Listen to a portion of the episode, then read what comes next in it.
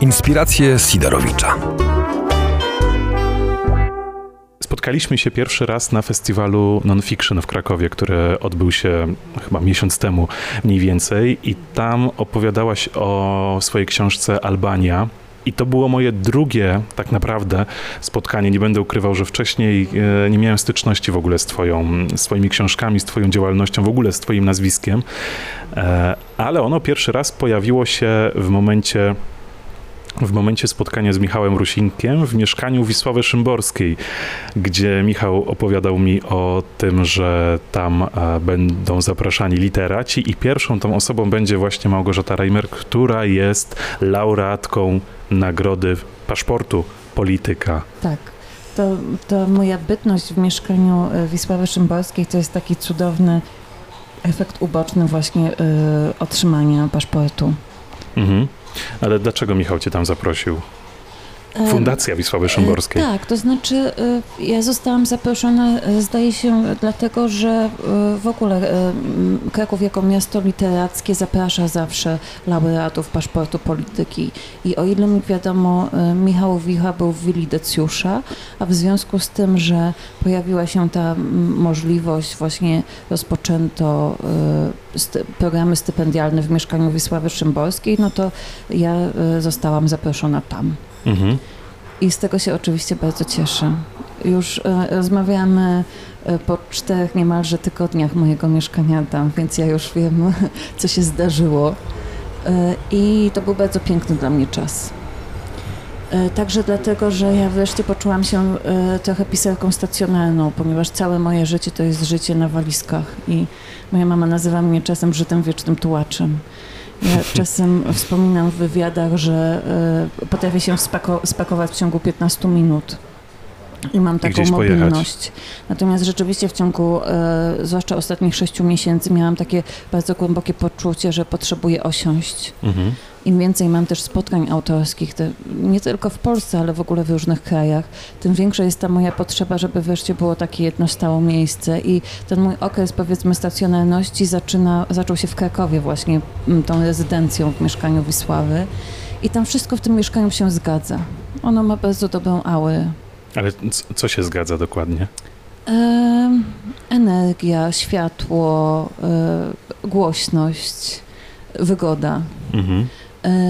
E, też jakaś taka no, nieobecna obecność Wisławy w tym mieszkaniu. To, że ono jest wyraźnie podzielone na tę, tę część taką powiedzmy... Imprezową, bo o Wisławie Szymborskiej trzeba mówić imprezowiczka. Tak, tak, ale to też jest taka, taka stonowana impreza, bo tam jednak są... E, to musieliby Państwo po prostu zobaczyć w tej przestrzeni, jak, jak pięknie w ogóle kolor mebli, taki, mhm. taki, takie, takie średnie drewno powiedzmy. Nie, nie jestem dobra z, z drewna, ale jak to się komponuje z takim cudownym, głębokim, e, głęboką zielenią zasłon mhm. i takimi właśnie ciemnoturkusowymi fotelami. W mhm. ogóle ta zieleń bardzo mi się z Wisławą kojarzy. To jest dla mnie taki kolor e, spokoju i odpoczynku, ale też refleksji. E, ciemnozielony dywan. Ja tam, mimo że no ja tam trochę wchodzę jak do sanktuarium, to ja tam czasem e, lubię przesiadywać po prostu rano, bo tam jest wtedy takie mocne światło, tam się dobrze czyta w tej przestrzeni. A z kolei druga część mieszkania to jest taka typowo jakby e, do, do wygodnego życia. Mhm. A mhm. który pokój zajęłaś? Bo ja tam byłem i też zapraszam do tego podcastu, gdzie Michał Och, opowiada. Czy do pokoju ogóle... Szymborskiej, czy do pokoju Nie, Urszulki? Bo ja, bo ja jednak czułam bardzo jej obecność w sypialni. Mhm. To znaczy, to jest oczywiście moja projekcja, ale ja tam weszłam za pierwszym razem i ja nawet nie musiałam zgadywać, który pokój by, był jej, bo ja to poczułam. W związku z tym y, jestem gościem i nie będę y, w pokoju w gospodyni, Szymborskiej. będę w pokoju gościnnym. Natomiast to też e, taka e, cudowna anegdota się pojawiła dwa dni temu dosłownie, ponieważ ja jestem w pokoju Szurni Kozioł, mhm. a dosłownie e, wczoraj wróciłam z festiwalu w Szczebrzeszynie. Mhm. No i tam na tym festiwalu w Szczebrzeszynie miałam swoje spotkanie autorskie i dosłownie zeszłam ze sceny tylko i podeszła do mnie jakaś starsza pani z tomikiem i mówi, przepraszam, czy to pani jest Urszulą Kozioł? A ja powiedziałam, no nie, niestety nie jestem, ale bardzo bym chciała. nie jestem, ale śpię w jej łóżku, tak. które miało być. Podobno Urszula Kozioł tam e, pokój ma jej miano, ale ona tam nie była zbyt często, chyba raptem Aha. raz czy dwa, o ile w ogóle rzeczywiście tam była. No ale to jest chyba przeżycie. Ja tam byłem przez Mhm. chwilę. Mhm. Ja jestem zakochany w Szymborskiej i kolejny raz o tym mówię. Mhm. E, I ja tam byłem chwilę i czułem no, niesamowicie odwiedzić mieszkanie Tak. e, swojej ulubionej poetki, do tego jeszcze noblistki, tak niesamowitej postaci, a ty tam jednak mieszkasz no, cały miesiąc chyba. Tak, ale to jest też jeszcze inna kwestia, ponieważ ja jakby to ma dla mnie jakby w dwóch płaszczyznach takich powiedzmy emocjonalnych e, to, to dla mnie się rozgrywa. Na jakimś poziomie to była też konfrontacja, że wchodzę do mieszkania osoby, która jest dla mnie ważna i myślę, że jest ważna dla, dla setek tysięcy Polaków, że my w jakiś sposób funkcjonujemy e, dzięki, jakby emocjonalnie, jakby korzystając z różnego rodzaju cytatów z jej poezji. Że my jakby od małego słuchamy tych je, jej wierszy, słuchamy ich w szkole, one się gdzieś tam pojawiają na, na różnych marginesach naszego e, życia. Ja mówię o tej swojej takiej edukacji, no powiedzmy zaczynając od roczników 80., że jednak to moje życie w szkole podstawowej i lice, licealnej było naznaczone szymborską, ale w tym najbardziej pozytywnym sensie, bo to jest taka poezja, do której nie trzeba nikogo zmuszać. To jest e, poezja m, prostoty i takiej esencji życia. Też taka poezja, która rośnie z człowiekiem, bo zupełnie inaczej czytałam Szymborską, jak miałam 10 lat i to był, wiesz, o kocie w pustym mieszkaniu i ja sobie po prostu wyobrażałam tego kota, jak on krąży po tym pustym mieszkaniu. Mhm. A zupełnie inaczej teraz y, patrzę na te wiersze, które mam na ścianie. Ja się budzę, mając y, wiersz po prostu, y, że istniejemy na chwilę i tylko na chwilę. I to jest po prostu dla mnie bardzo piękne, takie zetknięcie się z tą poezją niemalże namacalnie, że ona jest po prostu przede mną obrazem wizualnym. I, I z drugiej strony jakby wejść w tę przestrzeń, kiedy w tym mieszkaniu zostały rzeczy Wisławy Szymborskiej. I mając w pamięci te jej wiersze, gdzie ona tak pięknie e, opisuje przemijanie i to, że, że rzeczy po nas zostaną i te rzeczy się śmieją z nas, Mhm. że my jesteśmy tacy tam są. ulotni, tak. I, I ja wchodzę do tego mieszkania i jestem w jej wierszu w jakiś sposób, na jakimś takim poziomie emocjonalnym też. Boże, w jakimś I- transie się jak czuję, jak tak to opowiadasz.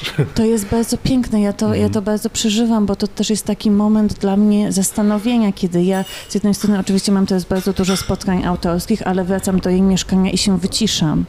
I też bardzo dużo zaczęłam czytać w ogóle różnych jej refleksji, obserwacji. No, no, czytam książkę i Michała Rusinka o niej i teraz książkę Anny Bikont i Joanny Szczęsnej i cały czas y, jakoś tak funkcjonuję w, y, myślę o sobie w tym miejscu, w którym jestem teraz, o, o tej radości trafienia Mhm. do tego mieszkania w momencie, kiedy ja już jestem 10 lat osobą piszącą i o tym też, jak Wisława na różnych etapach swojego życia bardzo dyskretnie, ale jednak odnosiła się też do tego fenomenu pisania i tego fenomenu em, funkcjonowania jako, jako literatka Mhm. i też y, swojego konfrontowania się ze światem, ale do, tego też portretu zewnętrznego Mhm. To, że ona jakby, ona e, stała się jakby bohaterką tylu anegdot i była takim wdzięcznym te, tematem wielu anegdot, a jednocześnie była świadoma tego, że jest w niej mrok. I ten mrok się ujawniał, kiedy ona była sama w swoim mieszkaniu. Mhm. To też jest takie bardzo ciekawe, jakby jak, jak bardzo ona była świadoma też tej ze, swojej zewnętrzności i wewnętrzności.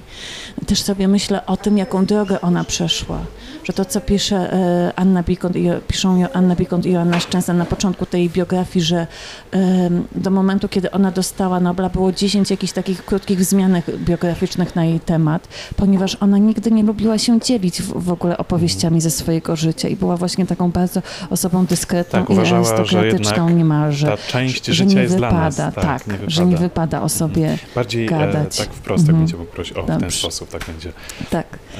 Więc, y, więc to też jest y, dla mnie bardzo ciekawe, że jednak mam takie głębokie przeświadczenie, że ona żyła literaturą i że ona nigdy nie chciała ani sławy, ani y, jakby jej poczucie, jej samoświadomość, nie, no jakby, że to był po prostu taki czysty proces pisania Mhm. i ta radość pisania. O No to której radość- wiele mówiła. Tak, tak, radość pisania, ten wiersz, który jest w, w jej pokoju z Mhm. kolei, na ścianie. Że to było absolutnie, że to nie było też w odniesieniu do innych, że, że tam nie było takiej potrzeby jakby stwarzania siebie i odbijania się w oczach innych, bo to był po prostu od początku do końca taki proces wewnętrzny w relacji z samą sobą. Mhm. To jest dla mnie też bardzo piękne i bardzo istotne. Jako ogromny miłośnik Wisławy Szymborskiej e, i jeszcze mogąc teraz słuchać Twoich odczuć, Mhm. e, to też jest dla mnie nowa dawka w ogóle Mhm. spojrzenia na Wisławę, poza Wisławą tak, Tak. naprawdę. Ale e, Fundacja Wisławy Szymborskiej zaprosiła Cię tam też nie tak bezinteresownie, bo Aha. Twoim zadaniem jest tam coś spłodzić, stworzyć. Mhm. I co? Coś udało Ci się napisać? Mm, Pisanie to, jest taki, pisanie to jest taki bardzo podstępny proces. On jest nieoczywisty. Jakby pisanie to nie jest pisanie po prostu. Mhm. Pisanie to jest, e, to, to, to też trzeba e, przekopać tony gruzu myślenia. Więc na jakimś poziomie być może no, ja, ja nie, nie, nie pokażę jakby opowiadania ani żadnej formy, której na, którą napisałam, natomiast bardzo wiele rzeczy sobie układam Mhm. i też e, wymyślam sobie siebie na kolejne lata w tym mieszkaniu. Więc nawet jeżeli ja e, nie, nie przedstawię po prostu 10 tysięcy znaków, czy 20, czy 30, które tam powstały, to e, mogę zdać takie sprawozdanie symboliczne, że wiele tam rzeczy mi się wyklarowało w Mhm. głowie. Także dlatego, że jak ja już siadam do pisania, to z reguły to powstaje bardzo szybko. Mhm. Tylko, że to wymaga po prostu godzin e, przemyśliwań, wielu filiżanek wypitych kaw i wielu po prostu... I trzech dni po deadline. Trzech dni po to oczywiście, to przede wszystkim, ale też e, odległości jakby przechodzonych tam. Mhm. Ja też bardzo lubię tę okolicę z tego względu, że tutaj jest, tam mam remont tramwajów Mhm. w tym momencie, więc tam jest bardzo Straszne. cicho w weekend. Aha, Jakby i po prostu, tak, tam nie ma co robić w ogóle, tam wiele sklepów ma skrócone godziny. Mm, No tak, jest pozamykane. tak. Większość Krakowa Tak. jest sparaliżowana. Tak. W związku z tym tam jest na przykład w weekendy jest szalenie cicho. Mhm. I to jest absolutnie fantastyczne też, że mam, że mam do czynienia z taką zupełnie też przestrzenią oderwaną w ogóle od miasta, że to niby jest miasto i nawet środek miasta, a Mhm. ta cisza jest abstrakcyjna, to jest cisza w ogóle jakiejś takiej, no nie wiem, pustki medytacyjnej. Poczekałabyś na rozpoczęcie roku akademickiego, a tam jest akademiki, Tak. uczelnie, to byś e, też właśnie już tęskniła za tą ciszą, o której teraz Szczęśliwie mówisz. tego nie zaznam. Tak, szczęśliwie e, trafiłaś na ten okres. E, tak jak mówiłaś o tym, że nie napiszesz może 10 tysięcy znaków, Mhm. to jest, e, To jest tak- taki, taki, To jest jeden taki proces. Ja mm, tak sobie porównałem to, że ide, identycznie usprawiedliwiam swoje studiowanie. Mhm. Że studiowanie to wcale nie jest to, że trzeba chodzić na wykłady, Mhm. ale to jest cały ten proces. Tak, to jest jest proces trochę- wewnętrzny, Mhm. oczywiście. Więc Jakby trochę to nie, tak nie mam żadnych wątpliwości co do tego. Mhm. Także dla, dlatego, że ja mam, y, że ja potrzebuję dużo czasu na pisanie. Mhm. Ja też mam coś takiego, że bardzo długo się przygotowuję do danego zadania, a potem staram się je zrobić jak najlepiej i jak najszybciej. Mhm. I też i właśnie to y, napięcie podeadline'owe bardzo mi w tym pomaga. Te wszystkie odgłosy, które mamy tutaj dookoła, e, to są spowodowane tym, że jesteśmy w niesamowitej krakowskiej e, kawiarni przy ulicy Brackiej. Więc no, dlatego Mhm. tak usprawiedliwiam Mhm. trochę, żebyśmy, że jesteśmy też gośćmi, za co serdecznie dziękuję. E, Na swoim koncie masz trzy książki. Mhm. Pierwszą zadebiutowałaś w 2011 roku i to nie była książka e, W non-fiction. 2009, tylko ona Dziewiątym. miała chyba kolejną edycję, Edycję. w 2011, tak. To dobrze, Miała że tę mnie okropną Tak. różową okładkę w 2011. No i czy taką. Ja właśnie na, na tę okładkę trafiłem, więc czy taka Mhm. okropna? No myślę, że jest tak, znaczy ona jest tak obrzydliwa, że ja nikomu nie daję tej książki na prezent ze względu na okładkę. No ale. To było też coś takiego, że to, to znowu był kolejny żart. Tylko chyba ten żart był najmniej sz- śmieszny, bo, bo pierwsza okładka Toksimi też była poniekąd żartem, natomiast trzecia, no to e, znaczy ta, ta trzecia edycja, to ja sobie wymyśliłam, słuchaj, bo akurat wtedy była ta chick lit, czyli taka e, Aha. kobieca literatura w różowych okładkach i ja powiedziałam Maćkowi, słuchaj, Maciek, zróbmy różową okładkę, tylko żeby na niej było coś naprawdę obrzydliwego, że niby taka chick lit, ale taka po I prostu... zrobił to. Tak, no i on dał z siebie wszystko, zresztą i tak pierwsza wersja tej okładki to już był zupełnie koszmar. Mhm. Bo tam były niemalże jakieś tam fizjologiczne symbole, to już w ogóle nie, nie dawało się nawet na to patrzeć. Mhm. A na nieszczęście ta mm, okładka się wydrukowała w złym odcieniu różu, w takim chłodnym odcieniu różu, a to miał być ciepły róż, więc przez to stała się jeszcze, jeszcze koszmarniejsza. No i już w ogóle po prostu to jest taki przedmiot, że jak czasem mi ktoś to daje do, do podpisania, to się wzdragam. Natomiast to pokazuje, Nie, że nie, mieliśmy... tej książki panu nie podpiszę. Ale to pokazuje, że mieliśmy z Maćkiem e, poczucie humoru na jakimś etapie. Nie wolno rzucać słów na wiatr, tak się tutaj okazuje. Ale to była powieść. Nie Za- wolno prowokować Maćka Sieńczyka. To była powieść e, i debiutowałaś swoją powieścią, ale potem płynnie przeszłaś do książek, które są z literaturą non-fiction, literaturą faktu. I to jest Bukareszt, książka Tak. o Bukareszcie i książka kolejna o Albanii, za którą właśnie dostałaś paszport e, polityki w Mhm. 2018 roku. Tak. Przyznam się, przeczytałem do tej pory Mm. Albanię i część Mhm. tego Bukaresztu, Mhm. bo dosyć szybko się na szczęście spotkaliśmy. E, Ale ja Albanię, książkę Albanię, było to słodsze niż Mhm. miód, czytałem z otwartymi ustami, co też ci Mhm. Mhm. napisałem. Mhm. Skąd w ogóle u ciebie ten kierunek do To, podróży? było, e, to znaczy tak, jeszcze wracając w ogóle do tego przejścia od Mhm. prozy do non-fiction, to było tak, że ja ewidentnie po Toksymii miałam takie wrażenie, że się wypisałam. Mhm. To jest książka, która powstała w 7 tygodni i żeby ją tak szybko napisać, e, trzeba ją było bardzo nasycić. I ona, e, a, a ona zresztą powstała w tak szybkim czasie, ponieważ Paweł Donin-Wąsowicz, który już wtedy mnie znał od długiego czasu, powiedział, a słuchaj, musimy cię wydać, już przyszedł czas. I, i złożył e, wniosek o dofinansowanie mojego debiutu na książkę, której nie było. Jak Aha. ja mu powiedziałam, ej Dugin, ale przecież książki nie ma, to on powiedział, a nie ma się i tak nie dostaniemy tych pieniędzy. I dostaliście. I tak, i w czerwcu okazało się, że A tu musimy tak, pogotowie. Ja zawsze powodzenia życzę w tak, takim tak, momencie. właśnie to samo pomyślałam, że mamy nadzieję, że będą panowie na czas. No więc w czerwcu okazało się, że dostaliśmy e, dofinansowanie na książkę, której nie ma i że trzeba ją jak najszybciej Mhm. napisać. Więc ja się bardzo zdenerwowałam i z tych nerwów e, jak najszybciej do końca roku. Trzeba ją wydać, nie tyle napisać, co wydać. Więc ja się zdenerwowałam i z tych nerwów wyjechałam za granicę na wakacje, żeby odpocząć od tej presji. I pojechałam do Rumunii właśnie, do Mhm. Bukaresztu. Ta, także do Bułgarii i do Turcji, ale to Rumunia okazała się takim jakby kluczowym Mhm. tak, kie- kierunkiem dla mojego dalszego życia. No i wróciłam, pamiętam, chyba na początku sierpnia z tej podróży i od razu usiadłam do pisania i naprawdę 7 tygodni pisałam Toksymie non-stop, niemalże nie wychodząc z domu. Siedem tygodni, a ja Tak. kolejny raz odkładam termin obronienia pracy licencjackiej. Napiszesz 7 tygodni, tylko musisz mieć odpowiednią presję. To chyba jeszcze takiej nie musisz wynaleźli na 7 razie. tygodni przed oddaniem. No właśnie, no to tak, to ostatni termin na Tak. marzec, więc proszę trzymać kciuki. Tak. E, Będę. No więc- Ale co cię ujęło w tej Rumunii wtedy, jak wyjechałaś? To jest coś, czego się nie... W ogóle czasem są takie jakieś, różne historie, Mhm. że ktoś przyjeżdża do danego miasta i już wie, gdzie co, co jest, że jakąś ma taką wewnętrzną pamięć miejsca, który, w którym nie był wcześniej. I może ja już na tym etapie to mitologizuję, jakby nie Mhm. należy mnie traktować poważnie. Ostatnio usłyszałam e, historię e, człowieka, e, chyba Filip Zawada mi to opowiedział, nie wiem, czy nas słucha, że jego, przyjaciel, że jego przyjacielowi bardzo często śnił się Londyn, mimo że on w Londynie nigdy nie był. Nigdy. I e, śniły mu się dokładnie ulice Londynu i już po prostu nie, nie, nie wytrzymał tych powtarzających się snów, pojechał do Londynu i okazało się, że ten Londyn jest dokładnie taki jak w jego snach. Ja nie miałam z Bukaresztem aż takiego, powiedzmy, e, synchronu symboliczno-przestrzennego.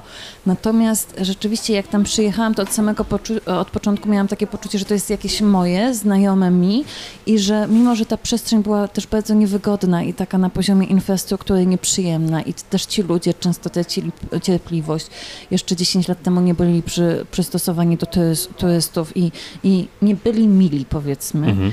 To ja y, pamiętam już po kilku dniach pobytu powiedziałam do mojego ówczesnego partnera, że to jest takie miasto, w którym ja mogłabym mieć mieszkanie i po prostu jakoś tam w nim żyć równolegle, że to mogłoby być moja przestrzeń równoległa. On mi powiedział, chyba zwariowałaś. Ponieważ dla niego y, Bukareszt był niewygodny, głośny, brzydki, szary. Oczywiście też tam różne rzeczy mu się podobały, ale na pewno nie była to dla niego przestrzeń odpoczynku. A mi tam zaczęła bardzo fajnie głowa pracować. Mhm. To znaczy, ja byłam od początku zafascynowana architekturą Bukaresztu i byłam zafascynowana tym, jak bardzo to miasto jest różnorodne, że ma zupełnie niepasujące do siebie elementy, że z jednej strony są te komunistyczne wieżowce, y, mm, bloki spod znaku Czałszewsku, a z drugiej strony jest ta baśniowa niemalże architektura właśnie XIX czy XVIII wieku, neobynkowiańska, powiedzmy końca XVIII wieku, początku XIX Mhm. wieku, że to wygląda zupełnie jak jakiś, teraz czytelnicy mogą odetchnąć, bo zrobiło się bardzo cicho, znaczy Tak, tak. słuchacze. e, Czekałem tylko Tak. aż tutaj, żeby panu, bo jednak jest bardzo gorąco. Jakbyśmy pana poprosili o wyłączenie Tak. wiatraka, to e, byłby niepocieszony, ale na Tak. szczęście zrobiło się pusto. Ale e, powiedziałaś, że twój e, ówczesny partner powiedział, że nie mógłby tam mieszkać. Absolutnie, Bo tak. jest głośno, jest brzydko, jest Tak. dziwnie, ale ja też w jednym z twoich wywiad- wywiadów z tobą Mhm. Znalazłem mm, to, jak określiłaś, o czym piszesz książki. Określiłaś, że piszesz książki, że to jest brud, smród i ubóstwo. Tak, trochę się z siebie śmiałam wtedy. No bo rzeczywiście można powiedzieć, że to jest kurz, krew, błoto i pewnie jakieś e, pot i łzy. I zresztą to jest bardzo śmieszne, jak to e, czasem mm, ktoś mi podsyła, że tam, nie wiem, czytelnicy sobie polecają książkę i mówią na przykład Bukareszt, kurz i łzy. Albo e, Mhm. Bukareszt, pot i krew. Albo, no właśnie, że, tak, że to, to, to im się tak miesza i zawsze jakby to jest Mhm. gorzej niż w rzeczywistości. Ale tam właśnie do takich miejsc ciągnie cię, e, bo tam chyba najwięcej się dzieje rzeczy, które nie są pokazywane. Tak, to znaczy inaczej. Ja, ym, ja jestem dziewczyną z małego miasteczka, Mhm. z góry Kalwarii. Wychowywałam się w górze Kalwarii, która dopiero niedawno, tak jak cała Polska, zaczęła się prężnie rozwijać. Ale y, ten czas mojego dzieciństwa to, to jest przestrzeń jakby bardzo smutna i trochę zapomniana na, Mhm. na, na boku niemalże. I pamiętam, jak znajomi mi mówili, wiesz, no ty jesteś z góry Kalwarii, my zawsze przejeżdżaliśmy przez górę Kalwarii, staliśmy tam w korkach strasznie długo, bo tam góra Kalwarii się zawsze korkuje w weekendy, Mhm. bo to jest taka trasa przelotowa. I myśleliśmy sobie, Boże, jakie smutne i ponure miasteczko, kto tam może mieszkać, a potem okazało się, że ty tam mieszkałeś całe, jakby pół swojego życia.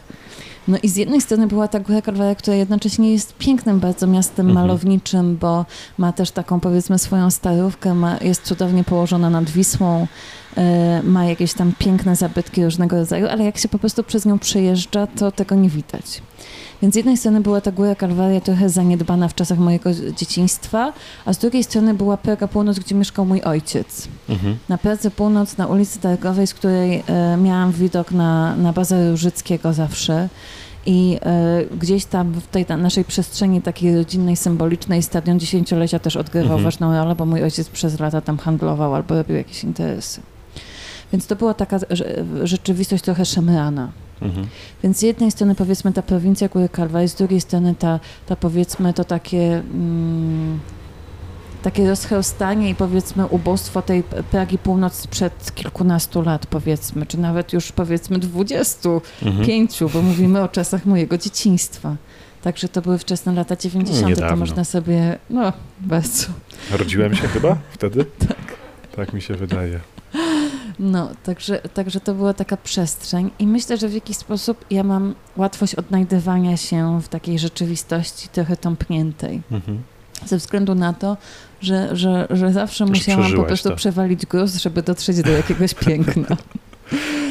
No I, i, też i, nauczyłam Rumunia się dlatego. znajdować Mhm. piękno w ogóle w brzydocie. Natomiast na innym poziomie ja już teraz myślę, że, że mm, człowiek inaczej jakby, ja, ja już powoli dochodzę do półmetku swojego życia i też mam tak, to taką, takie poczucie, że tę resztę swojego życia to chciałabym bardzo świadomie zaplanować i już y, dużo chętniej jakby, dużo bardziej się cieszę pięknem i spokojem niż 10 lat temu chociażby. Mhm. y, czy stabilnością w ogóle swojego życia albo jego przewidywalnością. Więc na przykład w tym momencie Albania to już jest dla mnie rzeczywistość, gdzie ja dostaję zbyt wiele bodźców. Mhm. Y, rzeczywistość, która na jakimś poziomie mnie- mnie męczy. Chciałabym być w świecie lepiej zorganizowanym i mniej chaotycznym. Mhm. I na przykład w tym momencie Rumunia mi się wydaje krainą szczęśliwości w porównaniu, w porównaniu z Tiraną, właśnie Mhm. dlatego, że Tirana jest miastem bardzo głośnym i gęstym Mhm. gdzie po prostu moja głowa nie może tak odpocząć, jak odpoczywa chociażby w Krakowie. No Kraków też jest dosyć głośny chyba. Ale jest spokojniejsze niż Warszawa, to trzeba przyznać. Nie, um, przyjechał teraz um, mój chłopak do Krakowa i mówi, mój Boże, to jest um, miasto, w którym wyłączono dźwięk. Dlaczego Poważnie. tak? Dlaczego Polacy w ogóle ze sobą nie rozmawiają? Dlaczego są tacy cisi? No to I, prawda. I potem, i potem e, jak mówi to Polakom, to oni w to nie wierzą. Natomiast Mhm. my mamy to porównanie z Tiraną, która po prostu e, centrum Tirany to jest bardzo mała przestrzeń, gdzie wszystko się buduje i wszystkie usługi i banki są jakby w tym wąskim e, kręgu centrum. Mhm. Więc też, a ulice są zaprojektowane na miasteczko, powiedzmy, gdzie jest ćwierć miliona, a nie milion. Mhm. Więc jest taka po prostu codzienna walka ludzi przepychających się ze sobą, czy rowerów wjeżdżających na przychodniów, czy Mhm. samochodów rozjeżdżających przychodniów. A Albania? Skąd kierunek do Albanii? Bo Rumunia miałaś napisać książkę i tam Tak. trafiłaś. Albania to, to, to też, to, to można na wielu różnych e, płaszczyznach jakby interpretować to, że dlaczego ja trafiłam do Mhm. Albanii. I ja zawsze udzielam innej odpowiedzi. Ja proszę tą od- prawdziwą. Każda jest prawdziwa, właśnie to jest najgorsze. Mhm. Że mogę udzielić takiej odpowiedzi zbiorczej. Na jakimś poziomie ta Albania wracała do mnie bardzo często, kiedy ja już mieszkałam w Rumunii i spotykałam tam wielu, wiele osób, które zajmowały się i Rumunią, i Albanią. Mhm. Na przykład taką antropolożkę z Norwegii, która znała albański, a jednocześnie rumuński i spotkałam ją w Bukareszcie, gdzie ona spała, w, nocowała w mieszkaniu mojego przyjaciela i ona po prostu powiedziała mi, no dobrze, Rumunia jest ciekawa, ale pojechałabyś do Albanii, to dopiero byś zobaczyła, co tam jest. No i e, sprzedała mi kilka anegdot ze swojego życia, jak tam różne nieprzyjemności ją w Albanii spotykały i powiedziała, byłabyś zachwycona, to jest dla ciebie.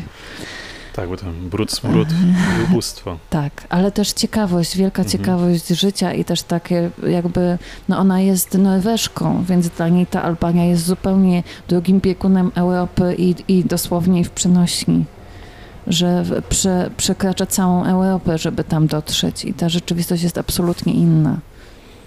I też podejście do człowieka jest zupełnie inne w Albanii niż w Norwegii. No wydaje, jakby no, to, co ja, jak ja to sobie wyobrażam, że w Norwegii jest duży nacisk położony na indywidualizm i też taką własną przestrzeń Mhm. prywatną, symboliczną i też respektowanie siebie nawzajem. A z kolei e, Albania jest takim, e, jeszcze niestety jest takim krajem, gdzie owszem są bardzo silne więzi rodzinne, ale e, no je, e, i, jest mowa o pewnym takim kolektywie, ale przede wszystkim każdy sam musi sobie wywalczyć swoją, e, swoją ścieżkę w tej dżungli, to znaczy niemalże ją ma, maczetą po prostu w, w jaki tu jest czasownik? Maczetą e, musi wyciąć? Wyciąć. A, wyciąć, maczetą, tak. Tak, no, wyciąć maczetą, że to Mhm. jest jednak rzeczywistość, w którym są bardzo słabe instytucje, bardzo słaba jest pomoc państwa chociażby, Mhm. więc ludzie z jednej strony muszą polegać na siebie nawzajem, nawzajem ale przede wszystkim muszą polegać na sobie. Mhm. Ale też z drugiej strony przez to są bardziej spontaniczni, y, dużo lepiej potrafią improwizować różne kwestie i wiele spraw się dzieje ad hoc. Po prostu, że y, Albańczycy są też takim wspaniałym narodem wielkiej mobilności i też takich niesamowitych prowizorycznych rozwiązań, które się sprawdzają. Mhm. I oni bardzo wiele, jak wydaje mi się czasem, że oni jakby mają jakiś pomysł, żeby coś zrobić, to to się na pewno nie uda, bo oni się za to wzięli 10 minut temu, a to się udaje. Bo ich chyba życie nauczyło. Tak. Wie, więc to też jest tak, a z kolei e, wydaje mi się, że jednak Norwegia jest takim, no ja mówię oczywiście o stereotypie, ale że jest krajem, gdzie wiele rzeczy jest przede wszystkim pod kontrolą i, i państwo zdejmuje z ciebie ciężar wielu obowiązków i wielu odpowiedzialności, bo jest i, Mhm. i płacisz za to wysokie podatki, żeby państwo się to, tobą trochę zaopiekowało. Więc w Albanii jest naprawdę na, na, na poziomie nawet instytucji to wygląda zupełnie inaczej, bo w Albanii wszyscy kombinują, jakby tych po- podatków nie płacić, bo mają takie poczucie, że państwo ich okrada, bo nic nie robi. Mhm. Więc, Ludzie e, mają to tak, wrażenie, a tak. ty jak odwiedziłaś i zgłębiałaś temat Albanii, to też masz takie wrażenie, że to państwo krada? Może jeszcze też inaczej. Czy będąc w Albanii Mhm. czujesz, Mhm. że ludzie dalej się boją? Że ludzie czują strach w tym momencie, w 2019 roku na przykład? Nie, to znaczy to wszystko zależy od generacji, od Mhm. pokolenia i od tego, jak, jak bardzo ludzie ym, odczuli ten komunizm na własnej skórze, bo ja jednak piszę o sytuacjach też ekstremalnych y, i o ofiarach systemu i o ludziach głęboko poturbowanych przez ten system. A Mhm. wiadomo, że to nie było doświadczenie całej populacji, że, że te skale jakby, że y, represji były różne. Mhm. Są ludzie, którzy przeżyli ten system jak pączki w maśle. No, no, niedosłownie, no bo tam jednak były wielkie problemy z zaopatrzeniem i, i zdarzały się po prostu też Ale ja myślę, innym. że e, można łatwo powiedzieć jak pączki w maśle, bo po prostu nie trafili do więzienia tak. za byle co, prawda? Tak, natomiast to jest bardzo ciekawe, bo ja cały czas tak naprawdę próbuję stworzyć ten obraz. Nawet po napisaniu Błota ja, ja zbieram różnego rodzaju informacje, które mi e, próbuję w ogóle też zrozumieć teraz, czy ja napisałam książkę rzetelną, starałam mhm. się, ale jednak to jest książka, w której e, bardzo duży nacisk jest położony na perspektywę ofiar, także dlatego, że oni najchętniej mówią o tym, co ich spotkało. Że dużo trudniej jest tę historię zniuansować i nadać jej jakiś taki obiektywny rys, kiedy o swoim doświadczeniu mówią ludzie, którzy aktywnie mhm. tworzyli ten system. Więc y, też mam takie, takie przeświadczenie, że, że to jest pewien też wycinek ale być może paradoksalnie ten wycinek mówi pewną prawdę o tym systemie, bo ostatnio rozmawiałam w Poznaniu na przykład z honorowym konsulem Albanii, który odwiedził mhm. Albanię w latach 70. i on mi opowiadał, że tak to było społeczeństwo przesiąknięte strachem. Że on w pewnym momencie pozwolił sobie na jakąś taką złośliwą e, uwagę wobec Envera Hodży i mężczyzna, któremu towarzyszył, zniknął bo bał się, że ktoś tę rozmowę może podsłuchać i że go skojarzy właśnie z, mhm. z tą uwagą właśnie. Że to jednak ludzie, y, ludzie mm, nie mieli w sobie takiej y, lekkości bytu, mhm. tylko jednak zawsze z, z tyłu głowy gdzieś, gdzieś mieli świadomość doświadczenia innych że to jednak jest taki system, który raz na jakiś czas potrzebuje ofiary po to, żeby y, trzymać pod kontrolą resztę społeczeństwa. Że ktoś musi być złożony na ołtarzu y, ideologii po to, żeby cała reszta po prostu trzymała się w ryzach sama. Napisałaś książkę, która tak jak powiedziałem na początku, ja tę książkę czytałem z otwartymi ustami. Czytając te historie, poznając tych ludzi, którzy cierpieli tam strasznie, e, którzy trafiali do więzienia za byle co, którzy byli torturowani, którzy byli zabijani e, i no i to jest coś, nie, mhm. to jest coś strasznego, że oni nie widzieli innego świata. Mhm. Nie widzieli tego świata, który może być gdziekolwiek lepszy, tylko właśnie widzieli to, że mhm. każdy tam na każdego donosił tak naprawdę. Mhm. Każdy się bał siebie. To znaczy tak, to jest who jakby uważajmy troszeczkę, no bo jak mówimy, że każdy na każdego donosił, to krzywdzimy tych ludzi, którzy nie, nie donosili, a mhm. przecież byli tacy. To, to można łatwo używać takich... Ale nikt nie wiedział tego, czy oni tak, przypadkiem nie donoszą. Tak, i to jest chyba największy tragizm tego systemu, że on, że to jest tak jakby, kiedy kraj staje się wielkim panoptikonem, takim modelem więzienia, mhm. gdzie y, wiadomo, że jest strażnik, który jest ukryty i on może na nas patrzeć w tej chwili, tylko nie wiemy, czy patrzy teraz, czy popatrzy się na nas za 10 minut, czy patrzył się godzinę temu. Mhm. I to jakby ta świadomość tego, że te, są te niewidoczne oczy, sprawia, że wszyscy się kontrolują nawzajem. Tam była taka, taka historia o, już nie, przy, nie przypomnę mhm. sobie dokładnie, e, kto, e, kto to mówił, ale że w dobrej wierze zwierzał się swojemu przyjacielowi, tak. a on nie miał złej woli, e, żeby tak. na tą osobę donieść, ale myślał, że ta osoba ją podpuszcza. Tak, że to może być I prowokacja. Ten wszech, wszechobecny strach. Ludzie w tym momencie tak. w Albanii czują tak, jeszcze... i to jest też tragizm. Mhm. Ale czują to ludzie sytuacji. w tym momencie jeszcze w Albanii? Czy ona już się zmieniła? Nie, nie, nie. Na pewno nie czują tego mhm. na, na, w, w, takim stopniu, bo już nie można, bo jest wolność słowa i każdy może krytykować system i nie trafi za to na pewno do więzienia. Natomiast nadal są różnego rodzaju presje ekonomiczne. Mhm. I jest tak, że ponieważ to jest bardzo mały kraj, bardzo łatwo każdego zidentyfikować, to jeżeli ktoś na przykład uczestniczy w protestach studenckich, to potem jego siostra albo jego żona dostaje sygnał, jeżeli jest zatrudniona w administracji albo w instytucjach, na zasadzie uważaj na swojego brata, na swojego męża, bo on nam za bardzo szczeka, a przecież nie, nie chcesz stracić pracy. Mhm. Więc to są rodzaje takie, to są takie miękkie Czyli sposoby nacisku, ale jest. istnieją mhm. i one są kluczowe, bo mówimy o kraju o bardzo dużym bezrobociu. Mhm. Więc jeżeli jest bezrobocie, nie wiem, na poziomie 17% powiedzmy, a wśród młodych 30 tam z haczykiem, no to utrata pracy y, kładzie się cieniem na całą rodzinę. Mhm. która już teraz ledwie wiąże koniec z końcem i nagle, jeżeli jest pozbawiona dochodu, to to jest naprawdę duża presja mhm. na ludzi którzy po prostu chcą normalnie żyć. Więc w jakiś sposób to jest bardzo trudna sytuacja dla, dla ludzi, no. tylko że te techniki nacisku są zupełnie inne. Mnie ciekawiło to, e, jak czytałem e, Było to słodsze niż miód. Czy ty miałaś e, szansę przeczytać, przeczytałaś jakieś książki Envera Hodży, dyktatora, który tam rządził przez wiele, wiele lat? Tak, ja je czytałam, tylko przyznam, że ja je czytałam wyrywkowo, kiedy mhm. coś mi było potrzebne. To znaczy nie byłam w stanie też przebrnąć przez taką pozycję 300-stronicową napisaną w taki, a nie inny sposób. Natomiast bardzo uważnie to czytałam, ponieważ chciałam też ten język naśladować. Mhm. Są takie rozdziały, gdzie maksymalnie próbowałam oddać ten język. I to nie tylko czytając książki Envera Hodge, ale też w ogóle czytając... Yy, czytając po prostu y, no, gazety z tamtego mhm. czasu, magazyny, żeby oddać po prostu głupotę i tempotę tego języka, jak bardzo, jak, jak bardzo on jest pusty. I jak bardzo chyba skuteczny był. No i skuteczny, tak, no bo to jest, to jest nieprawdopodobne, jaką władzę ma nad nami język, jak, jak mhm. język stwarza rzeczywistość. To jest coś, co w ogóle y, też ciekawie teraz w ostatnich latach do mnie wraca, jak myślę sobie, jak język stwarza rzeczywistość. I to jest, y, ja zaczęłam nad tym myśleć bardzo intensywnie, będąc w Albanii, y, czytając ten bełkot, mhm. a potem widząc, jak na przykład po prostu w, w, polskich mediach te same idiotyczne frazy wracają i są ludzie, którzy dają się na nie złowić.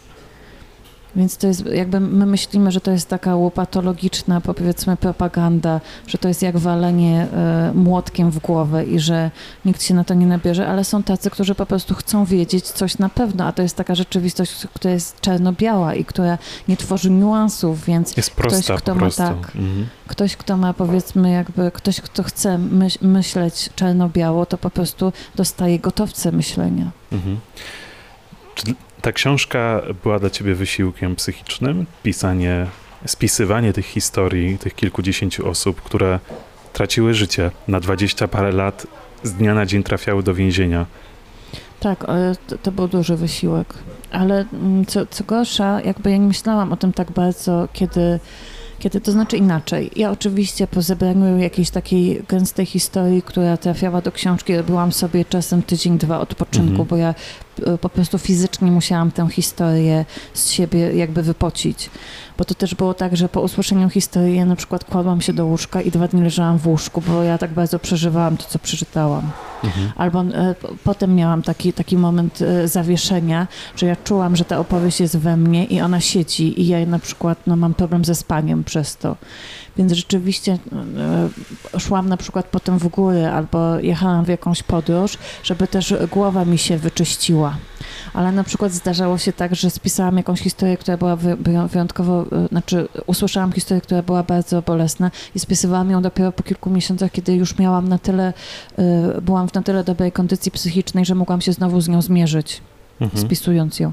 Ja mam każdą tę opowieść bardzo dokładnie spisaną po prostu w, w folderze.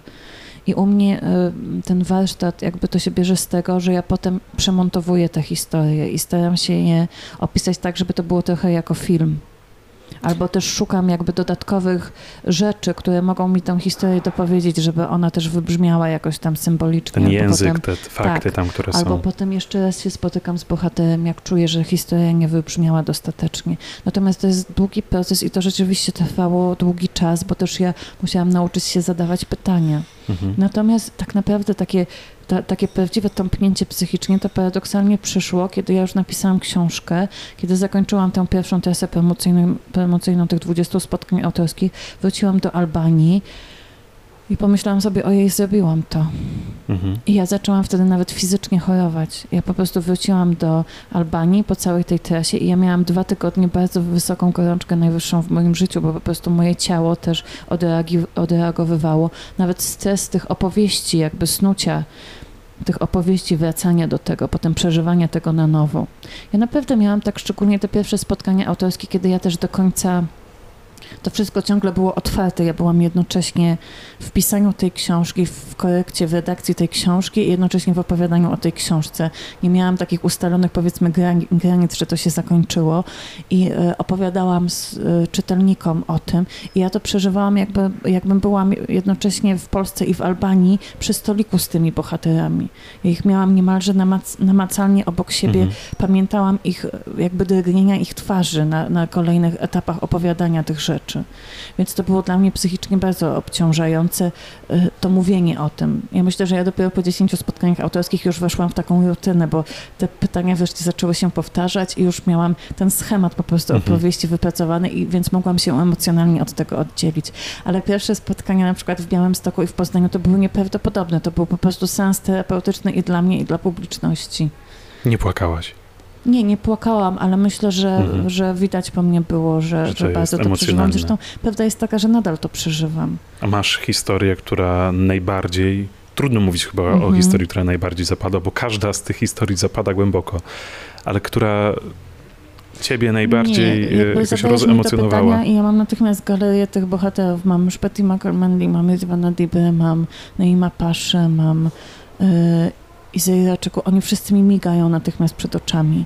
I y, w każde, każda y, ta historia miała inny punkt, który dla mnie był tak zwanym punktum, że po prostu coś, coś we mnie otworzył bardzo mocnego i, i coś bardzo mi dał. Mhm.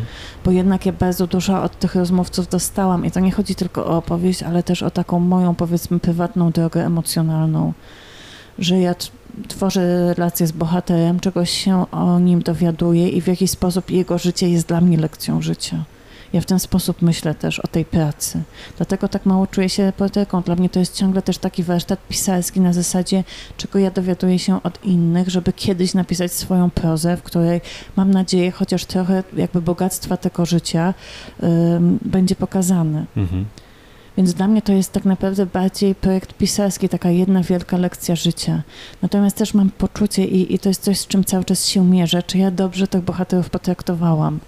Czy jak oni przeczytają tę opowieść, to nie poczują się obrabowani przeze mnie, albo nie poczują, że ja, mm, że ja nie przedstawiłam tego Już tak, rok jak mija oni, mniej więcej tak, e, tak jak od premiery i miałaś I tak jakieś naprawdę- sygnały od nich? Nie, od nich nie. Właśnie Jakby o tym, o czym mówisz. od albańczy, albańskich czytelników, Mhm. którzy znają język polski i oni się o tej książce bardzo entuzjastycznie wypowiadali, że właśnie ta książka była im potrzebna, że dała im pewne narzędzia Ale do żaden bohater, e, który opisywałeś, nie odezwał się Nie. po tej nie. premierze? Myślisz, że z No jakiegoś właśnie powodu? tak naprawdę, nie, ale no oni nie mieli możliwości Mhm. jakby przeczytania tego. Tak naprawdę e, ja myślę, że ja dopiero teraz jestem w takiej e, jakby formie psychicznej, żeby do nich pojechać z tą książką Mhm. i im opowiedzieć o tym, co się stało. A będzie tłumaczona na albański? Ja myślę, że chcia, jakby chciałabym ją przetłumaczyć tylko na takiej zasadzie, że każdy bohater przeczyta swoją historię i da ją albo do akceptacji, albo nie. Natomiast bardzo się bo, boję otwierania tego po raz kolejny z każdym bohaterem i po prostu Mhm. i dla mnie to będzie trudne i dla nich, bo ja nie chciałabym ich rozczarować. A w czym w tym momencie Albania e, boryka się? Z jakimi problemami? Powiedziałaś, e, że są na pewno, jest ta presja ekonomiczna, Tak. ale jeszcze jadąc do Albanii wiele rzeczy tam się słyszy, chociażby uprawa narkotyków, e, handla, handlowanie narkotykami, w co są Mhm. zamieszane chyba całe rodziny. Tak, całe rodziny, no to jeszcze zależy, bo czym innym jest handel marihuaną, a czym innym, innym jest handel kokainą. Mhm. gdzie marihuana jest uprawiana na miejscu i tam realnie może poprawić e, sytuację gospodarstw domowych, że tak powiem, a kokainą, która jest po prostu przemycana z Ameryki Mhm. Południowej i e, jakby jest kompletnie niemo- niedemokratycznym narkotykiem. To Mhm. znaczy trafia tylko do wąskiej e, wąskiej grupy po prostu naj, najbardziej agresywnych wilków, które tam Mhm. Nie boją się niczego. A to prawda, że marihuanę całe rodziny tam e, uprawiają, że to jest tak duży przemysł w Albanii, że właśnie du- całe społeczności biorą udział. Nie, to znaczy to jakby e, nie miejmy złudzeń. Mhm. E, To jest tak, że i tak za, za, nawet za pracę na polach marihuany odpowiadają ci najsilniejsi, tak zwani Mhm. strongmeni. To oni to organizują i jakby czym innym była produkcja marihuany w 2016 roku, 2017, czym innym jest teraz, bo po prostu wyprodukowano tyle marihuany w tych dwóch latach, że w tym momencie po prostu magazyny są pełne, a nikt nie chce, żeby ceny spadły. Więc w tym momencie ta produkcja została ograniczona na pewnie tak 60-70% mniej Mhm. więcej. Natomiast w roku przedwyborczym no to ta produkcja była bardzo duża, ale to nigdy nie jest tak, że cała rodzina po prostu sobie uprawia, tylko oni zawsze są, mają e, jakby tych pośredników, dla których pracują. Mhm. Więc jeżeli podjeżdża autokar i zbiera po prostu ludzi, którzy tam na polach marihuany pracują, no to ktoś ten autokar opłaca i ktoś im po prostu daje dniówkę tam 10 euro czy 15 euro i to z reguły po prostu jest tak, że to pracują kobiety albo nieletni, ponieważ oni nie stawiają warunków. Mhm. Oni są gotowi pracować za te 15 euro i, i nawet jak tam mm, no, nie żądają większych stawek i po prostu są też, no, wyrabiają te 80 godzin jakby mężczyźni stawiają większy opór, są bardziej niesubordynowani i z, w związku z tym szuka się pracowników posłusznych mhm. i oddanych. Czyli tak jak było wcześniej, każdy musiał być posłuszny w czasie komunizmu i robić tak, to, i, to myśleć jest, tak, jak się tak, chce. I to jest też, myślę, że tak. Nie tak, jak się chce oni, tylko właśnie tak. władza chce. Myślę, że to jest też największy problem Albanii, że ludzie nie czują się wolni mhm. że nie czują, że coś zależy od nich, że nawet jeżeli ktoś ma znakomite wykształcenie i, i przeszedł przez ten system edukacji, nie dając łapówek, tylko jakby bardzo chciał e, zdobyć to adekwatne wykształcenie, nauczyć się języków i tak dalej, to potem musi się zderzyć z systemem, gdzie nie kompetencje są premiowane, tylko układy mhm. i gdzie też trzeba za, gdzie trzeba zapłacić odpowiednią też łapówkę, żeby dostać pracę. I ten system jakby poleceń i łapówek ma różne aspekty. To y, znaczy, że trzeba, nie wiem, przez dwa lata oddawać y, 30% swojej pensji albo jednorazowo zapłacić 5 tysięcy euro na przykład, mhm. albo no, no, tego swojego, to jest system po prostu niemalże neofeudalny. Głupio pytając, oni nie chcą wyjeżdżać? Czy Oczywiście, wyjeżdżają? że chcą, no więc właśnie o to chodzi, że oni mają poczucie, że odzyskają kontrolę nad swoim życiem wtedy, kiedy wyjadą i w związku z tym w tym momencie Albańczycy są na czwartym miejscu na świecie, jeśli chodzi o procent obywateli, którzy chcą wyjechać z, yy, na zawsze. W każdej chwili, którzy mogliby wyjechać. To jest 62% i oni są na czwartym miejscu po mieszkańcach Haiti, Sierra Leone i Liberii. Mhm. I potem jest Albania. I dopiero potem są Afgańczycy i Syryjczycy. A czemu tego nie robią? Robią to, mhm. ależ oczywiście, że tak. Mówimy o kraju, w którym większa liczba obywateli mieszka poza granicami kraju niż w samej Albanii. To jest taki kraj, Coś gdzie... Tak, to jest taki kraj, gdzie każdy ma w swojej rodzinie kogoś, kogoś kto jest za granicą i przesyła pieniądze. I mhm. dlatego można też y, przetrzymać to bezrobocie na jakimś poziomie takim wegetacyjnym, bo zawsze jest ktoś, kto wspomaga finansowo rodziny. I też dlatego ten kryzys we Włoszech i Grecji tak odbił się na Albanii, ponieważ ci ludzie y, no, po prostu potracili pracę, ci, którzy mhm. wyjechali, ci Albańczycy pracujący bardzo ciężko za granicą gdzie indziej. Więc wśród młodych ten odsetek wynosi 79%. I to jest najwięcej Są na Bałkanach. liczby. To są ludzie, którzy nie wyobrażają sobie życia po prostu w mhm. swoim kraju i to jest straszne. To są ludzie, którzy mają takie poczucie, że zostali głęboko oszukani, że ta, że ta demokracja to nie jest demokracja. Mhm. Że ten kapitalizm nie działa, że to jest wilczy kapitalizm oligarchów i bandytów i polityków, którzy są bandytami i gangsterami. A jednocześnie e, z tego, jakby paradoksalnie, to myślenie jest też największym problemem Albanii, ponieważ te jednostki e, najbardziej, e, powiedzmy, ambitne i energiczne po prostu już wyjechały. Mhm. Pozostali albo pozostała garstka idealistów, albo garstka, powiedzmy, oportunistów. Ja nie mówię, że ci, którzy są na miejscu, e, nie są też ludźmi e, inteligentnymi i wybitnymi, ale oczywiście przez to elity są osłabione.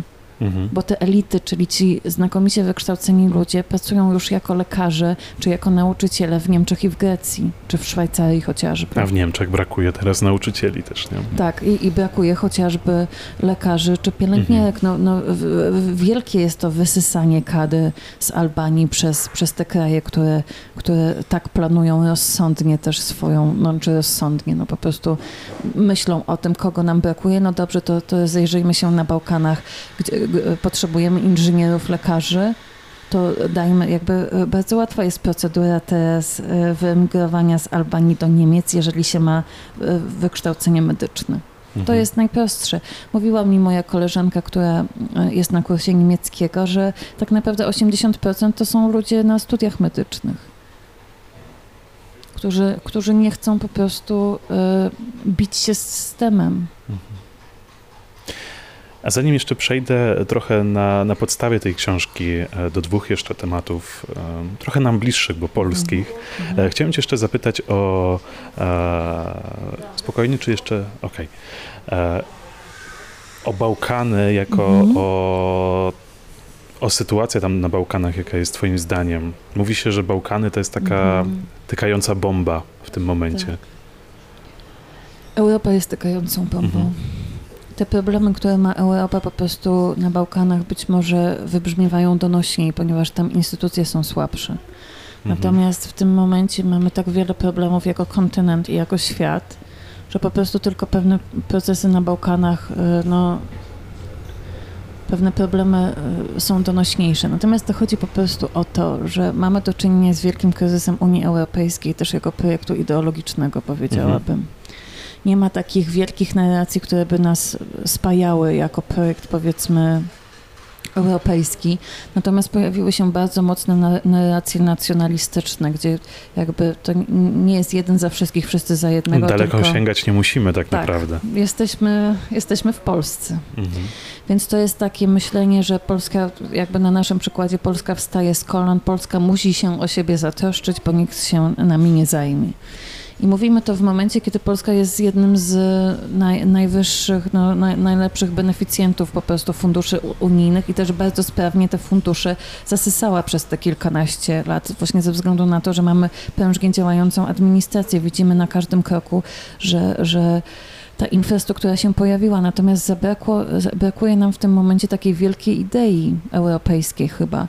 I w to wchodzą idee no, jakby nacjonalistyczne, a teraz coraz bardziej ksenofobiczne, a już najbardziej groźne jest to budowanie poczucia jedności narodowej na lęku i na poczuciu zagrożenia, na tym, że jest jakiś inny, który nam zagraża. Tym innym może być po prostu, najpierw był uchodźca, ale u nas przecież nie ma żadnych uchodźców, nikt do nas specjalnie nie chce się jakby u nas osiedlać. Więc wymyślono teraz innego właśnie geja czy lesbijkę, który niby zagraża rzekomo polskim rodzinom. Przecież doskonale wiemy, że to jest nieprawda.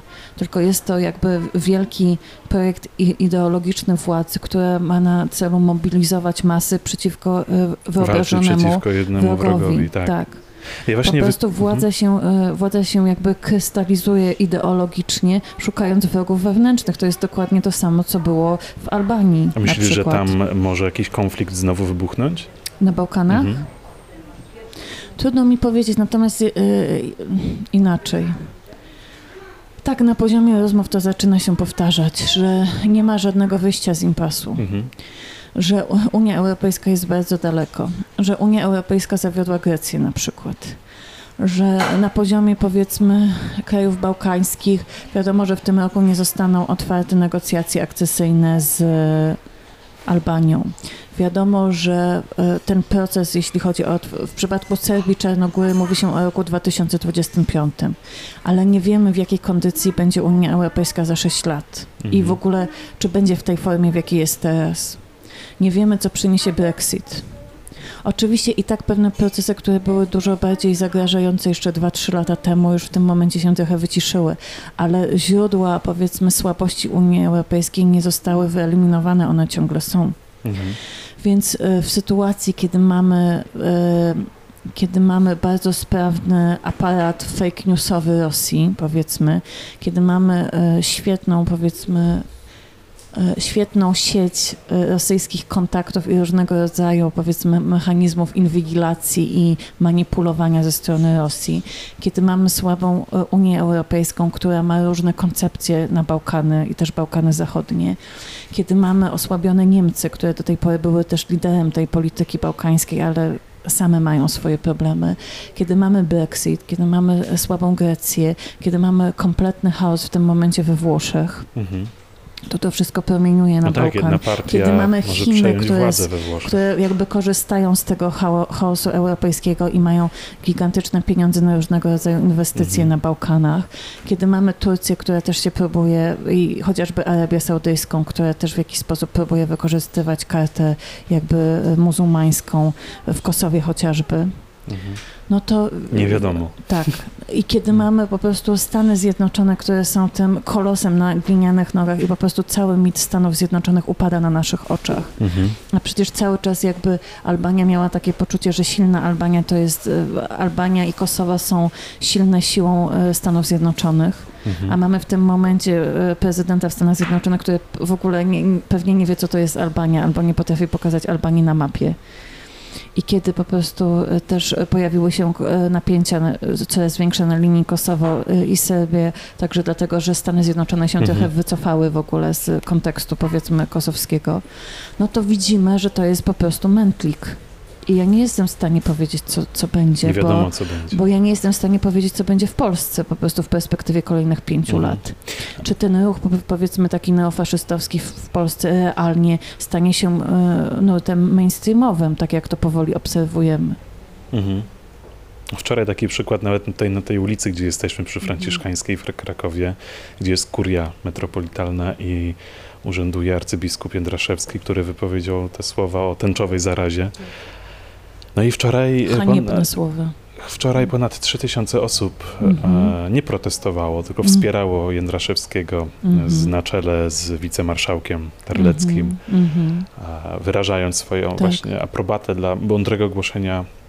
Tak. Ale to też chyba jest dlatego, że oni, e, że to zależy jak się przekaże, to jak media nawet to właśnie tak jak Tak. powiedziałeś przekazują. Słuchajcie, on broni wartości, on broni tak, tego, On broni polskiej a rodziny. oni nam, a oni nam, e, a oni na, go atakują, więc dla, w Tak. sumie nie, nie dziwię się, dlaczego ludzie chcą iść i go bronić. E, tak, i to jest Zależy, jak też się to przekaże. E, tak, oczywiście, że tak. E, ja słyszę, mówią mi moi e, przyjaciele geje i lesbijki, że nawet w, na poziomie rodzin słyszą, no, no tak, ty jesteś w porządku, ale jednak już dosyć mamy tej e, ekspansji. Homopropagandy. E, tak, tej homopropagandy i tej ekspansji LG, LGBT. A to się, to się dzieje na poziomie symbolicznym, nie ma żadnej ekspansji. Przecież to się dzieje na poziomie po prostu tego, co nam. praw. Tak, poszanowania praw, jakby, jakby prawa e, człowieka do godności. To chodzi Mhm. o godność jednostki. Przecież to nie jest tak, że e, oni się e, heteroseksualnym polskim rodzinom zabra, zabraniają reprodukować. To wszystko to jest po prostu wymyślone zagrożenie, którym posługuje się władza, żeby, żeby konsolidować swój blok. Mhm. Bo przecież kim jest w tym momencie Polak? Jedyny słuszny Polak to jest Polak katolik, żyjący w rodzinie polskiej, heteroseksualny. yy, No i, i cóż, a, a cała inna to, to już, już w tym momencie nawet yy, powiedzmy ludzie kultury są jakimś zagrożeniem dla, dla tego słusznie, Mhm. jedynie słusznego modelu yy, polskości. Bo myślą szerzej i Bo myślą sześciej i myśl, myślą szerzej i myślą niuansami mhm. co jest w ogóle jakby w tym momencie jakby e, ten ideologiczny aparat rządzący nie uwzględnia żadnych niuansów.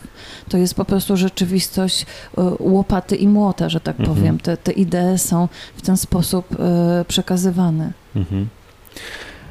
A powiedz mi, mając w głowie historie albańskie, Żebyś nie miał przeze mnie problemów.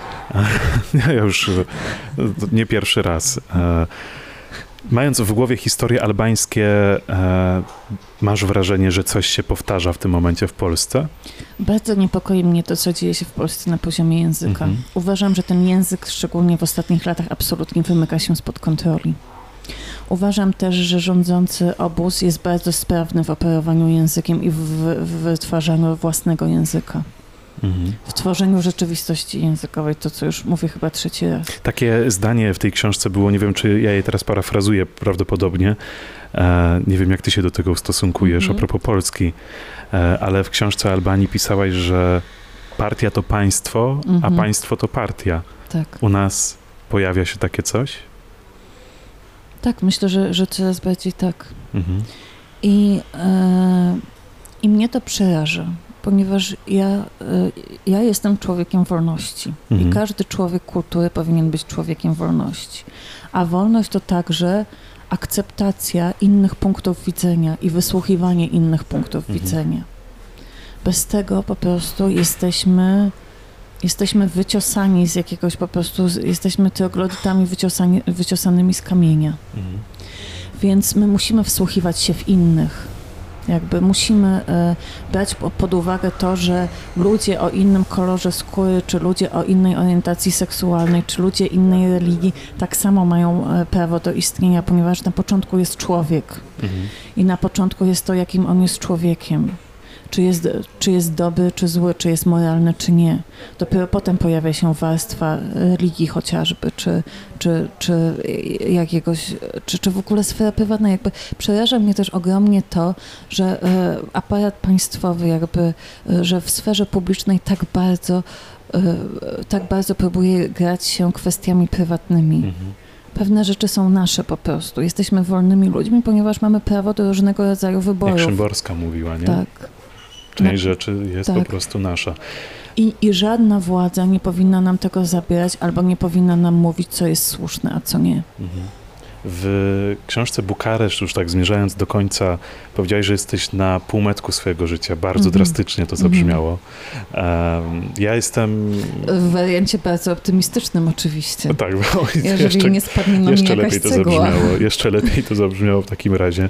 Ja Albo jeżeli nie kluje się we Mhm. mnie jakaś bardzo straszna choroba, na które, że nie będę miała pieniędzy, żeby je wyleczyć, prawda? Bo to też jest taki Pisz scenariusz. dobre książki, tak jak ta książka o Albanii.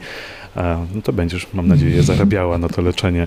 E, Na leczenie swojego raka, którego wyhoduję w trakcie pisania. Dobra, dobra, zmieniamy temat na razie. E, Ja jestem jeszcze z pokolenia takiego, które mam wrażenie, że jest coraz bardziej ignoranckie. Mhm. Ja uważam akurat siebie, może to trochę zabrzmi tak, nie wiem, tak z taką pychą może, ale ja mam Mhm. wrażenie, że ja naprawdę dużo wiem o świecie, Mhm. bo, bo w tym się tym interesuję. Mhm. Czytam chociażby książkę o Albanii i potrafię sobie to odzwierciedlić, że u nas w kraju Mhm.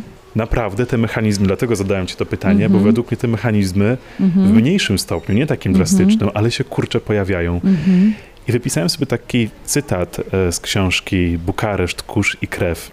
Do, pewnie, do pewnego stopnia to dobre, że Mhm. oni nie są obciążeni bagażem przeszłości. Mhm. Ale młodzi ludzie nie mają przeciwcia wobec oporu, Mhm. wobec dyktatury. A Mhm. przecież autorytaryzm wymyśla się na nowo. Mhm. Zło wymyśla się na nowo. Tak. E, To tak, ta, ta, ta książka, ten cytat mógłby być także w błocie.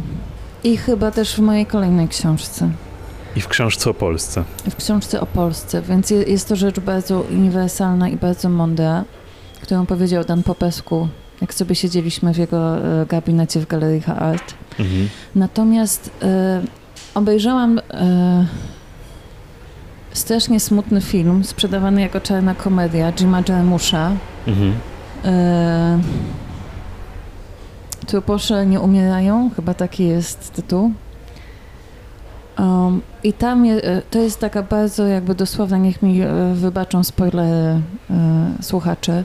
Tam jest taka bardzo e, dosłowna jakby metafora współczesnego społeczeństwa, że zamieniliśmy się w żywe trupy, które funkcjonują, jakby które poruszają się od impulsu do impulsu, od bodźca do bodźca, od tej takiej kapitalistycznej przyjemności do przyjemności. Kiedy ci martwi wychodzą jakby opuszczają groby i, i wychodzą i zaczynają e, zabijać żywych. Tak, to jest film o zombie, więc w sumie nie spoileruję. Mhm.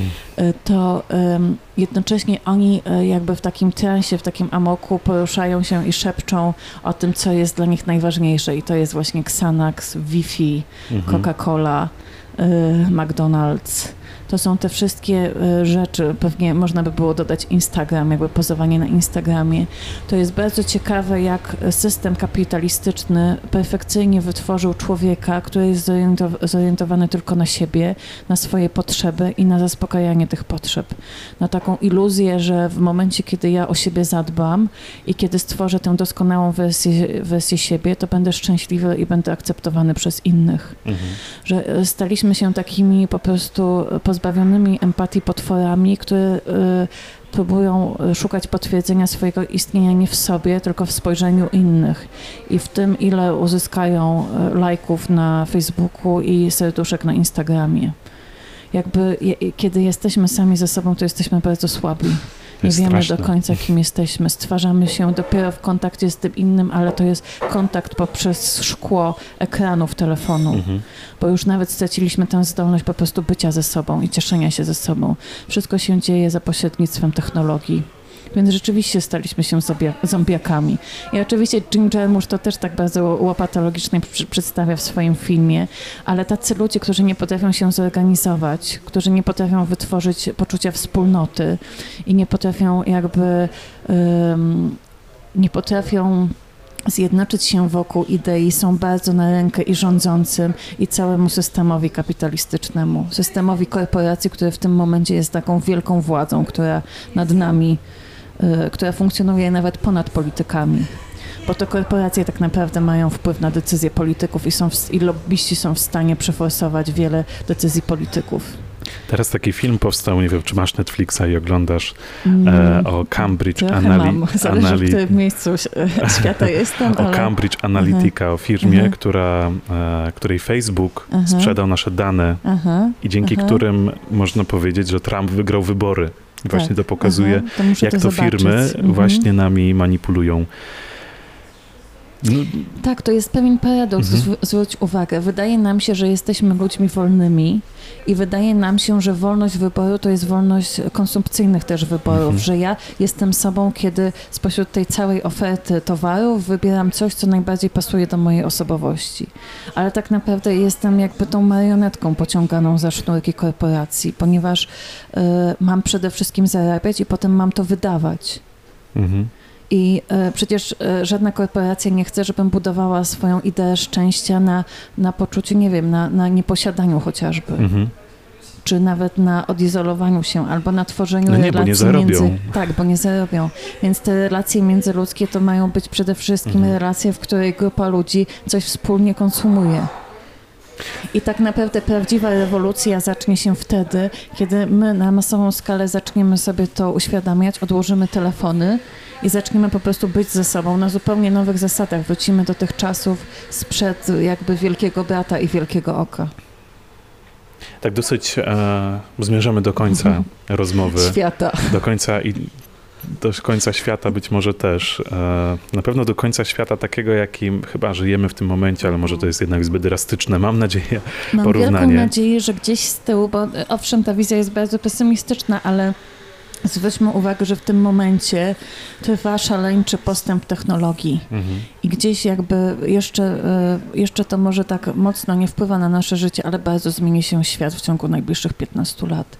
I to paradoksalnie może być właśnie zmiana na, na lepsze. Być może automatyzacja produkcji i takie e, myślenie o tym dochodzie. Ja, ja wierzę na przykład w, do, e, w dochód podstawowy, że Mhm. może to paradoksalnie jakoś na, nas uwolni, że ludzie, że jednak ta automatyzacja produkcji, rozwój technologii sprawi, że my e, dostaniemy taką przestrzeń wolności, żeby bardziej pomyśleć o sobie, ale też o sobie w kontekście innego. Miejmy my nadzieję. bez innego Mhm. nie istniejemy i musimy być solidarni przeciwko systemowi. Musimy być solidarni i, i pamiętać o tym, że jesteśmy ludźmi. Nie możemy występować Mhm. przeciwko dobru i godności drugiego człowieka, bo to nigdy nie będzie miało usprawiedliwienia. Dziękuję Ci bardzo Dziękuję. za rozmowę. Ja em, bardzo cieszę się, że mogłem przeczytać Albanię, książkę Było to słodsze niż miód. A ja cieszę się, że mogliśmy porozmawiać. I także bardzo się cieszę za mocno inspirującą Mhm. rozmowę. Dlatego w inspiracjach Sidorowicza zachęcam Mhm. Was e, do przeczytania książek Małgorzaty Reimer A Bukareszt. ja Państwa zachęcam, żebyście wrócili do wierszy Wisławy Szymborskiej. One się absolutnie nie starzeją. One się zmieniają wraz z nami. Jak myślę, jeżeli myślicie, że to jest taka poezja z Waszej podstawówki czy liceum, Oj to nie. przeczytaj, sięgnijcie teraz po to jako, jako dorośli ludzie i zachwyćcie się światem i zachwyćcie się własnym istnieniem i nawet własną przemijalnością. Dokładnie tak. Więc tu jeszcze przy okazji zapraszam do podcastu z Michałem Rusinkiem, który oprowadzał mnie po Mhm. Twoim domu, tak naprawdę, w Twoim domu. Bardzo dziękuję, a dwa egzemplarze, było to słodsze niż miód, będą oczywiście do wygrania w podcaście autorstwa, podcaście autor, mojego autorstwa, ale było Tak. to autorstwa Małgorzaty Reimer. Bardzo Ci dziękuję. Bardzo dziękuję. Inspiracje Sidorowicza.